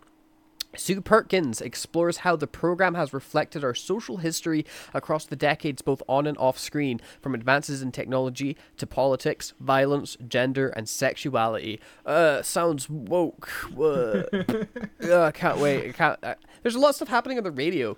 Yes. When the fuck was the last time you listened to the radio? Um, just a few weeks ago when the concert was on. Besides the concert, you- before that. Um, yeah, Honestly, it's strange. Yeah, it's it's. I guess it's cool. I wish it was on TV. That's the thing. Is I wish I wish it was on TV because it'll get more eyes on it. Like nobody is really gonna tune into the radio to listen to this except for the diehard fans, which I guess is who it's for. Yeah. Um, which I, is cool. I, I, Um, I'll, you know, I've got the, BBC Sounds app downloaded. I will Yeah, probably same. add them to a queue. And then just I forget never listen to them. them. yeah, yeah. Uh, I will probably do the exact same. Uh, number nine, soundtracks on November twenty fourth. Time and the Rani slash Revenge of the Cybermen. Oh. Um, this is a link that doesn't work, and cool. a link that Um, doesn't work. So these are two links that don't work. So you'll just have to take me at face value when I say that title Um, and just believe what I say. Next up, November twenty fifth But yeah, at we- eight we- thirty we- p.m. These are beautiful covers. I am interested because I'll send you the cover to Time and the Rani, which I just found. It's, it's a beautiful cover. I think it's it's very colorful and um, I'm interested. I would I would buy this with this cover. You know, it's a it's a beautiful cover. It looks like a big finish cover. It looks like a big finish cover. But I, know? I I do like I like the the very 80s Yes. um like diamond colors everywhere. Those are fun. It's very But colorful. yeah, obviously, if you're a fan of those two stories and their soundtracks, go get it. I'm, I don't care, but you know, go get it. Yeah. Even one person Um, who goes get it. November 25th. That's a special date for some reason. 8:30 p.m. Doctor Who 60 years secrets and scandals on Channel 5. This is what everyone really cares about on uh, November 25th. Channel 5 explored Doctor Who's secret and scandals in a new documentary. Uh, TV Zone can reveal details about Doctor Who 60 years of secrets and scandals, a new documentary which will air in November as the BBC celebrates the show's 60th anniversary. It's like a hit piece. It feels like they're trying to do a hit piece on the show. It's weird. That's that's what Uh, the description this- sounds like, but apparently it'll be it'll be a soft, you know, it'll be a soft kind of thing. Stories we've heard before, but mm. Uh, uh, this show reveals behind the scenes stories of how the show was created and has stayed so popular for so long. Features exclusive interviews with uh, cast members, including Sophie Aldred, Nicola Bryant, Fraser Hines, alongside interviews with crew, including the show's first director, Waris Hussein. I've become more himself. interested in actually, in actually, yeah, and actually watching this with for those interviews now. That sounds interesting. Mm-hmm. Uh, the show exposes the stunts that went dangerously wrong and the secrets of how the crew brought the on-screen monsters to life. And there are revelations about how some monsters and storylines created for the series proved to be so scary the BBC were forced to re-edit episodes. That sounds like hyperbole. Uh, there were also secrets about the scandalous treatment and behavior of the show's main stars, and revelations about the surprising link between a teenage Peter Capaldi and the series, long before he stepped into the main role. Oh, that thing where he sent a fan letter saying, Can I start a fan club about Doctor Who? Yeah, no one's ever heard that before. Um, the show reveals the surprisingly sexy fan spin offs produced when the show was off air, and how Doctor Who broke its own rules about sexual chemistry between the Doctor and the assistants as the series went on. Yeah, the Doctor never kissed the companions until the new Who came, and then the Doctor does nothing but kiss the companions. This is not that we know that. uh, there are also revelations about the missing episodes of the show. And the extraordinary lengths that fans have gone in order to track down stories missing from the archive. And the program also exposes the huge fan backlash after the BBC attempted to cancel the show and how the reboot was nearly derailed. Doctor Who 60 Years Secrets and Scandals airs Saturday 25th at 8:30 p.m. on Channel 5. That sounds it sounds like it's going to be mixed. I feel Yeah. like the interviews will be interesting, but they're not going to really say any stories. And whenever they try to, it also sounds like they're trying to frame things to like be like breaking news when they've been stories Oh, we've known about for ten plus years. You know. Also, I'm sorry if you hear fireworks in the background. People are setting off oh, fireworks. I don't understand why. But Interesting. You said fireworks. You said you said fireworks, and my light on my uh, my webcam died. Um, as I intended. Um, one of the things in description, uh, I'll go to it. Uh, there's also secrets about the scandalous treatment and behavior of the show's main stars. A lot of people think Yeah. this is related to John Barrowman. It's probably not because we aren't going to talk about it.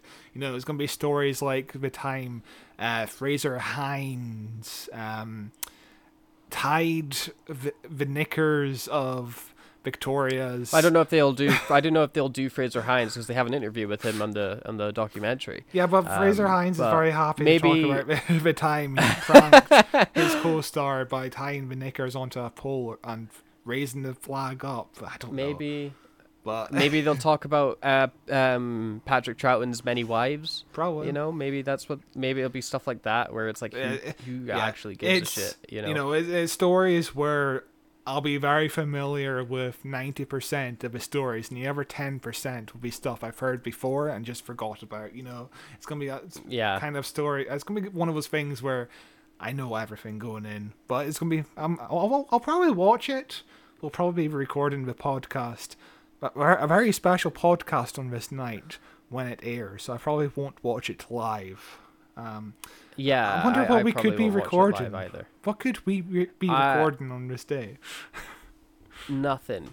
Um, next up, we have got probably the most important release happening in November, which is on November 28th Doomsday, A Doctor in the House. This is a Doomsday comic. Remember Doomsday, part of the 60th anniversary? It's really important and it ties into the 60th anniversary. Like everything is super canon and really important, and no one cares about it. Yeah, Um, but, this is um, another. This is a comic continuing the this Doomsday is, story. This is the Um, trade paperback of the comics we got a few months ago, and it's.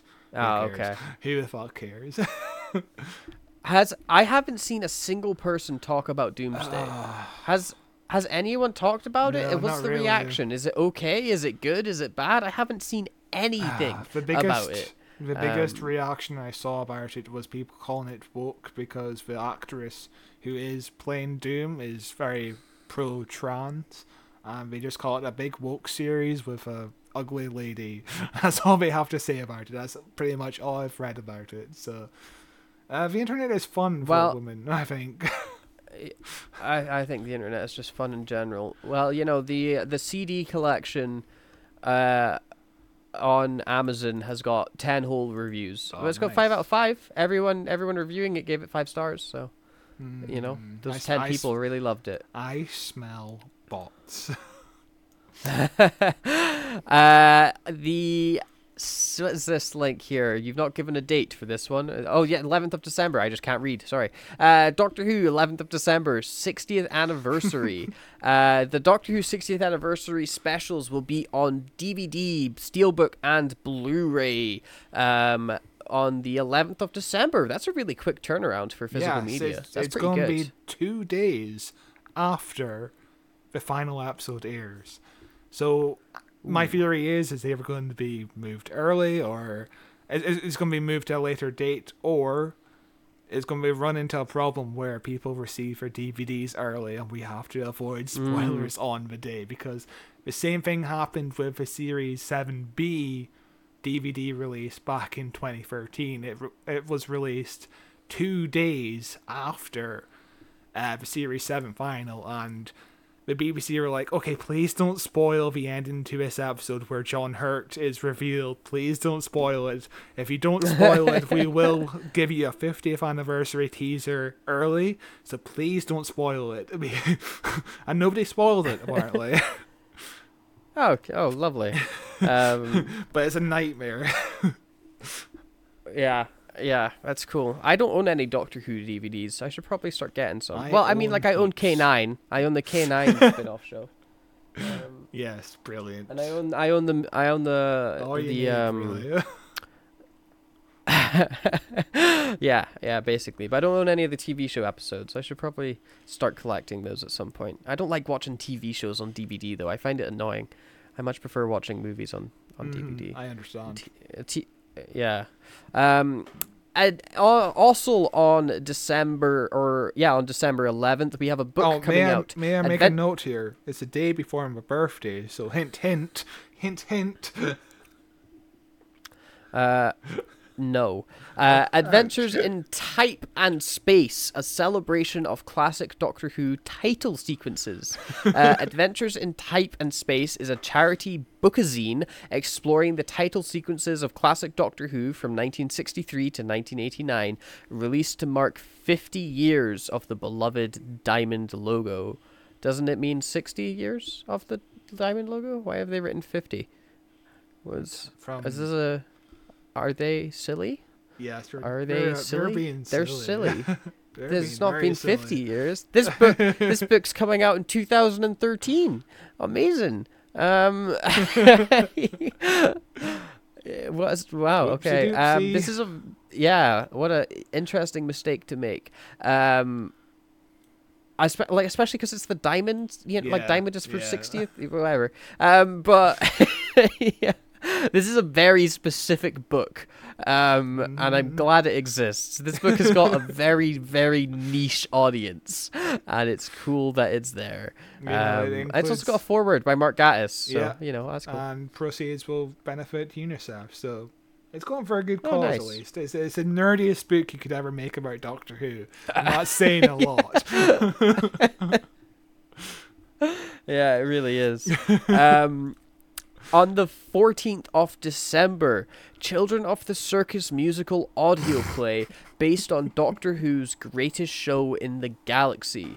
Um, based on Doctor Who's The Greatest Show in the Galaxy by Stephen Wyatt, Children of the Circus is a brand new original musical play from AUK Studios, written by Kenton Hall, with two songs by Christopher Guard, and based on an idea by Barnaby Eaton Jones. Um, what is this? oh, it's got Sophie Aldred in it as well. She's in everything right now. Um, oh, and Sylvester McCoy is the High Poet. What is this? What is Um, this, so Scott? What have you linked me to? Uh, this is one of those things where because the BBC in classic Who terms basically gave the character the original characters to the cre- creators, they could do whatever they want with these characters. And so now this is just a story based off of Doctor Who's Greatest Show in the Galaxy, which is the season 24 episode, I believe, or 25 episode. I can't remember. 25 episode, season 25. And this is a musical based on that episode. It's a musical sequel to that episode. Interesting. What a weird thing to exist. What a weird thing. Um, who listens to Children of the Circus when? I haven't seen the original story. I need to watch the original story. So. Too yeah, bad. Too Uh, bad. This is celebrating the 35th anniversary of the greatest show in the galaxy. and uh, Excellent. That's the real Doctor Who anniversary th- this year. That's the real Yeah. one. That's the real anniversary. uh, so yeah, Uh, Christopher Guard wrote the music for this. He originally played Bellboy character in fucking the episode. So I guess he wrote it and Cool. stars in it, and this is just him really having fun, I guess. I'm sure it'll be silly. I'm sure it'll be a fun, silly time. Um, you know, I more power to them. I want more weird Doctor Who things again. Uh, but for the last section of this news episode, let's turn our eye towards Big Finish as we look at the upcoming releases for the month of December. Uh, and first up, we have got 13X Doctor Who Short Trips The Hoxteth Time Capsule. Uh, George White experienced exciting, sometimes dangerous escapades throughout his professional and personal life. Now he loves to arrange public talks to share memories and pictures from his adventures around the world. At an event in Hoxteth, he meets a colorful stranger for the first for the very first time. But if George can't recall ever meeting this man before, how can it be that the Sixth Doctor clearly appears in so many of the photographs that George took more than a decade ago? Uh, cool Sixth Doctor story, I guess. I've you know I've Mm-hmm. yeah, never this heard of it. is this is Um, one of our contests we do every year where somebody submits a script or a short story, and this is the winner, I guess. Sounds cool. oh I, I keep Yeah, on meaning to enter one of these sto- things, but I keep on getting too busy and not really having the time to think about a story I want to write. So, but I, every year I'm like, I'll enter that, and I completely forget about it. Mm. Yeah, I've I've never entered it or thought about it either. I I don't know. I'm nervous to write a Doctor Who thing. There's so much pressure because I love it so much. I'm like, what if I do it bad? um, Uh, you Yeah. can't do it as bad as most of Doctor Who writers. that's true. That's true. It's kind of kind of a like it's hard to mess up because there's it's such a broad thing, isn't it? You know, you can Mhm. really do you can do it in any genre and and any style and yeah. Maybe Yeah. there'll be a Doctor Who. I also I don't know how to write an audio drama though. I don't know what I need to read what a script of that looks like. I'm pretty Does it just look like a film script. I'm- I'm pretty it just look sure- like a regular screenplay. yeah, I'm pretty sure these are just like short stories, so it's like an audio book rather than an audio drama. Oh, okay. So you just write in prose rather than in Yeah. like um like formatted it in any certain way. hmm Interesting. Yeah.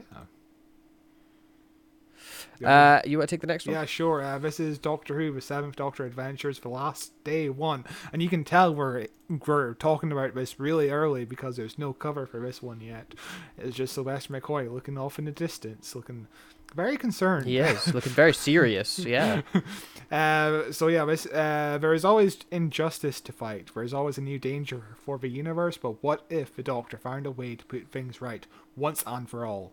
Would it really be so terrible to take a stand? Would the end justify the means? And would his friends agree? Uh, the Seventh Doctor's last day is coming. So this is kind of what they did with the Sixth Doctor. They gave him a big regeneration special because he never had one on screen, and they gave him a big box set where he got his own regeneration episode. And this is kind of the same thing because Sylvester McCoy never really got a final episode. He had to, he was like basically just, he he stood out with TARDIS and got shot. he walked, yeah, he, he walked off into the sunset in the TV show. Then the movie happens. He visits America and gets shot immediately. Yeah. Um, So this is like the, the That's cool. proper final story for the Seventh Doctor. Even though I guess it's not technically the last day because, you know, the last Yeah. day was him getting shot in America. But oh well. and dying in a hospital bed. What's really interesting on the backstage part is the photographs have they were taken on a green screen, but nobody put a background in, so they just have the default green screen. Um, so if you want to make some fun memes, go on to download these pictures because you can alter that background to be whatever you want because they have not done it. Uh, but yeah, and basically the whole cast is almost every companion of the Seventh Doctor is in this, including Ace, Mel, Bernice, and other companions, I guess. So it's like every, even the Big Finish ones are included in this. So it's interesting, and Hmm. also Geoffrey Beevers is the Master. So that's that's interesting. It's good on the that Seventh is Doctor. interesting. I don't. I do Uh, hope this doesn't mean it's the la- it's the actual end of the Seventh Doctor because I'd be sad. Even if I don't listen to these audio dramas, I'd be sad. Sylvester McCoy is an old dude. He's an old man. I, you know, let him let, let him sleep. Um, next up, we have got Doctor Who: The Eighth Doctor Adventures in the Bleak Midwinter. Uh, midwinter is a magical time, a season of hope and renewal, a time to spend with friends. But the season also brings cold and darkness, and the TARDIS travelers are about to experience three very different winter's tales. This is three stories, each one part long. 24 Doors in December by John Dorney, The Empty Man by Tim Foley, and Winter of the Demon by Roy Gill. Uh, and there's Santa Claus. On this, but he's not played by Nick Frost. So what's going on? What's going on with this? There's also like there's like a front door to an apartment 107, but it looks like the TARDIS. That's kind of cute. Um, it's also awkwardly photoshopped, like it's just kind of hanging there in the background. This isn't the best looking cover they've done. Um, it's, It's a mess, kind of. But Yeah. um, It's pretty standard when it comes Yeah. to big finish covers, really. I, I need to listen to the last Eighth Doctor box set, but I'm definitely going to listen to this. I'll, I'll try to listen to it before Christmas or around Christmas because, you know, Yeah. we're not going to get a Christmas special for a long time, you know? It's, it's been a long time since we've had one, and we'll never get one again, especially not this year. No way, no how, you know? So Never heard of it. Christmas what? A Christmas what? That doesn't make sense. Um, And our next box set is going forward in time to the 11th Doctor. Not played by Matt Smith, but played by Jacob Dudman here. Um, Everywhere and Anywhere All at Once is the title to this one. no, it's just Everywhere and Anywhere. I, d- I do wonder if that's a reference, but it's got to be a reference. What's interesting before you read the description about this cover is that doesn't look like Matt Smith. That that is a weird deep fake Matt Smith in that cover. That doesn't look like Matt Smith at all. That's insane. Like yeah, it looks a bit off. Yeah. yeah, there's something strange about that. I don't know what it is. He's also holding Weird. handles, but not- yeah, that it must be. but it must be handles. Wasn't handles rusty? But not Maybe this not, is Handles before then. rusty, but yeah, maybe. Maybe this is before then. Maybe this is young handles in his youth. Um. So, oh, more Christmas stuff apparently. Uh, traveling with TARDIS is filled with It's almost like it's December. delights. uh, you can visit every wonder in the universe, meet the founders of a civilization in the morning, and then their descendants in the afternoon. You get to witness the best of everything history has to offer. However, when you can go anywhere and anywhere, you also see the dark side of the universe, the cruelty and the hatred and the violence. The worst the universe has to off- offer must be fought. And that's what the Doctor and Valerie do. They hold back the darkness, whatever the cost. Uh, there's four, three episodes in this. Sorry, uh, we've got uh, Spirit of a Season, which is a Christmas story, uh, where the Doctor and Valerie have finally found another Clara, and it's a shame she wants to kill them both. So this is. Oh, this is after the snowman, I guess. I guess. When Clara's still like in the Doctor's timeline. Yeah. yeah. Um, the second story is called All's Fair by Max Kashgafsky. And we've also got Sins of the Flesh by Alfie Shaw. And I guess it's going to be a Cyberman story, which I hear this series is good, but again, there's too much Big Finish. It's insane. oh, yeah, so there much is- Big Finish. there is too much big finish, and I, have less of uh, less of an interest in listening to someone do an impersonation of Matt Mm-hmm. Smith's Doctor rather than just have Matt Smith's Doctor. Yeah, but, I I know. I have that same issue with this. I I need to get over it because I hear it's really good, but Yeah, it's one of those things where you're listening to the impression the entire time, and you're thinking, that's that almost sounds like the the. That almost sounds like Matt Smith, but not quite. And you're just critiquing the performance as it goes on. Like, you're just hyper aware, but it's not Matt Smith. yeah, yeah. It's it's it's just one of those things, isn't it? Um, next up, we have got Torchwood, Oracle. Uh, in the 43rd century, in the height of the Earth Empire, a ship from 1,000 years in the future has crashed on a lava world and is calling for help. How dangerous is the knowledge it offers? The Torchwood Archive sends Danny Bartok because only an an ethicist can save humanity from the future. This is the third of Yeah. that Torchwood people from the guys that go to hell with the devil episode that said they were in Torchwood, and this is the the pun sandwich where the one in the middle they decided to give a pun title, but not to this one or the one at the start, um, because the last one was called Ood Done It, Ood Done It, um, and and this could have been called Urical or Udical. I don't know. You could fit Ood in there somewhere. Yeah, and the first Um, one was called Odyssey. Odyssey, come on, it's, It's easy. Odyssey. Yeah, it's the right there. easiest one. Um,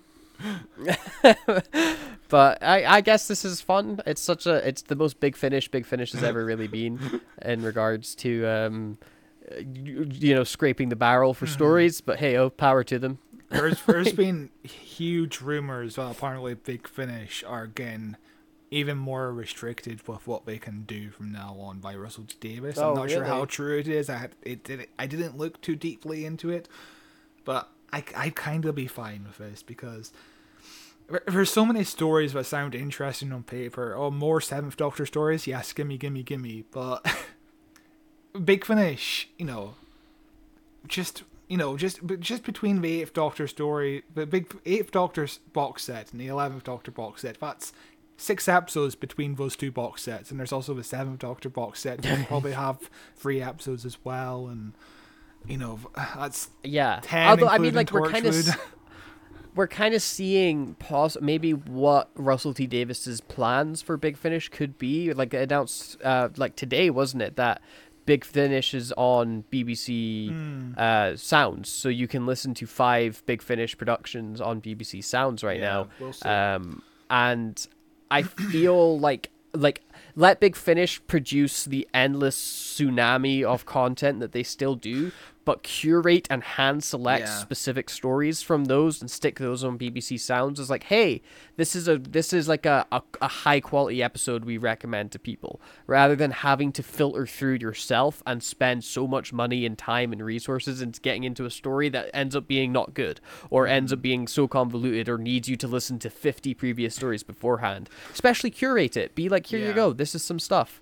Um, I'm okay with that, you know? Yeah, but it's one of those things where I keep on seeing people really into Big Finish and listening to every release, and I'm like, how do you have How? three hours How of do you spare do time this? a week to I bet they listen listen to it. I bet they listen to it at like two times speed.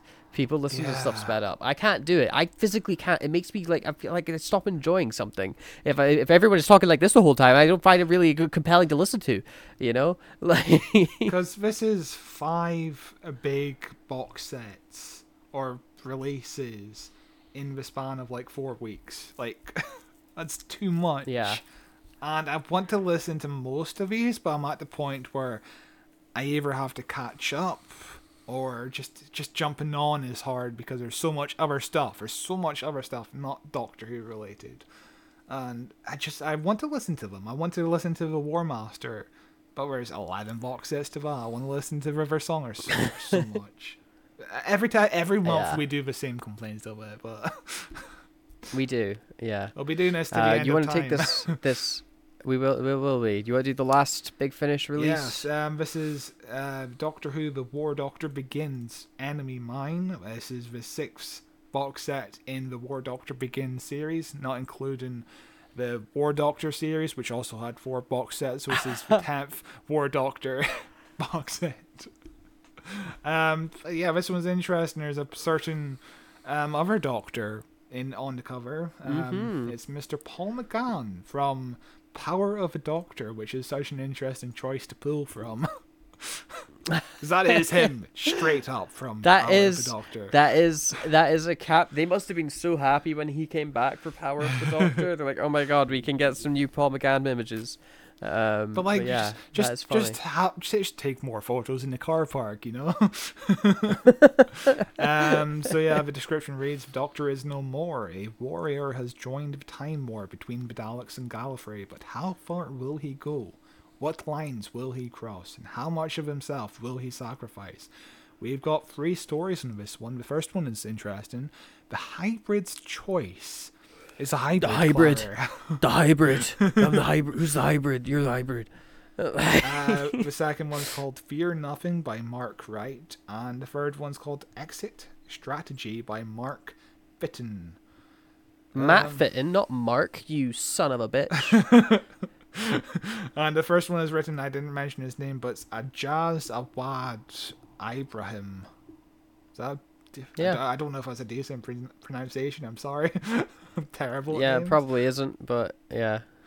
Um, cool. So, Um, War Doctor stuff is cool. I like th- I like the idea of the doing the War Doctor stories with like a young John Hurt Mhm, War yeah. Doctor. I think it make it makes it way more tragic as well that Paul McGann regenerated into a young man, and when we see the War Doctor, he is so old you know, and it's like you have been as this doctor for so goddamn long fighting in this war, Mm-hmm. and it's such a fascinating character to me, and I I.